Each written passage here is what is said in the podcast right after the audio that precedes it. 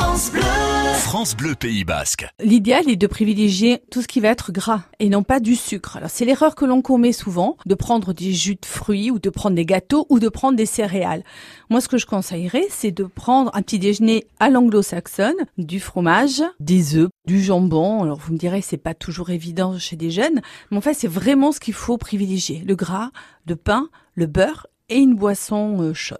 Alors en fait, si vous mangez du fromage, euh, c'est de la protéine dense, donc qui va tenir longtemps. Donc c'est pas la peine d'en prendre en grande quantité. Je veux dire, 100 grammes de fromage, c'est déjà beaucoup. Ça va vous tenir 4, 5 heures, voire 6 heures sans problème et sans pic de glycémie. Parce que le coup de, pompe de 11 heures, c'est parce qu'on mange du sucre le matin. Donc le jus d'orange le matin, contrairement aux idées reçues, c'est pas bon. Ni les céréales. Les céréales industrielles qui sont pleines de sucre. Plus vous allez manger sucré au petit déjeuner, plus vous aurez le coup de pompe euh, d'hypoglycémie à 11 heures parce que le sucre appelle le, sucre. Alors moi, pour euh, ne pas avoir de problème pendant les épreuves, moi je vous conseillerais du bon pain, traditionnel, de la baguette traditionnelle ou du pain complet aux céréales, du fromage, du beurre et une boisson chaude. Et si le jeune euh, aime ça, pourquoi pas du jambon, pourquoi pas des œufs brouillés. C'est un peu plus compliqué, mais s'il a bon appétit, il n'y a pas de problème, il faut y aller.